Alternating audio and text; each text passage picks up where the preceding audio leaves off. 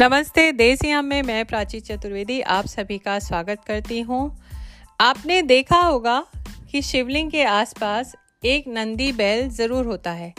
जी हाँ पर क्या कभी आपने सोचा इसका क्या कारण है? क्यों नंदी के बिना शिवलिंग को अधूरा माना जाता है? नहीं तो मैं आपको बताती हूँ। पुराणों में कहा गया है, शिलाद नाम के एक ऋषि थे, जिन्होंने लंबे समय तक शिव जी की तपस्या की थी। जिसके बाद भगवान शिव ने उनकी तपस्या से खुश होकर शिलाद को नंदी के रूप में पुत्र दिया। शिलाद ऋषि एक आश्रम में रहते थे। उनका पुत्र भी उन्हीं के आश्रम में ज्ञान प्राप्त करता था।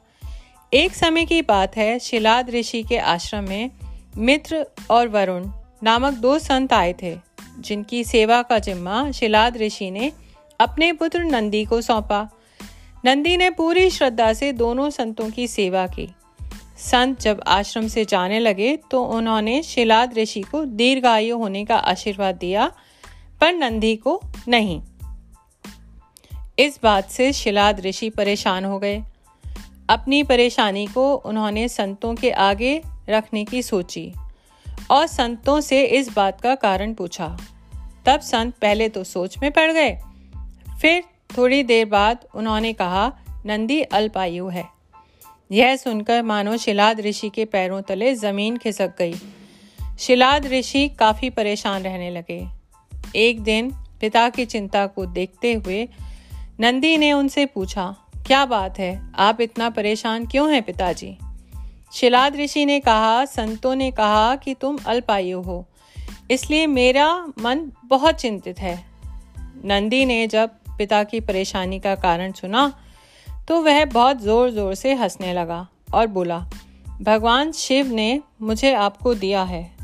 ऐसे में मेरी रक्षा करना उनकी ज़िम्मेदारी है, इसलिए आप परेशान ना हो। नंदी से, नंदी पिता को शांत करके भुवन नदी के किनारे भगवान शिव की तपस्या करने लगे। दिन रात तप करने के बाद नंदी को भगवान शिव ने दर्शन दिए। शिव जी ने कहा क्या इच्छा है तुम्हारी वत्स? नंदी ने कहा, मैं ता उम्र सिर्फ़ आपके सानिध्य में रहना चाहता हूँ।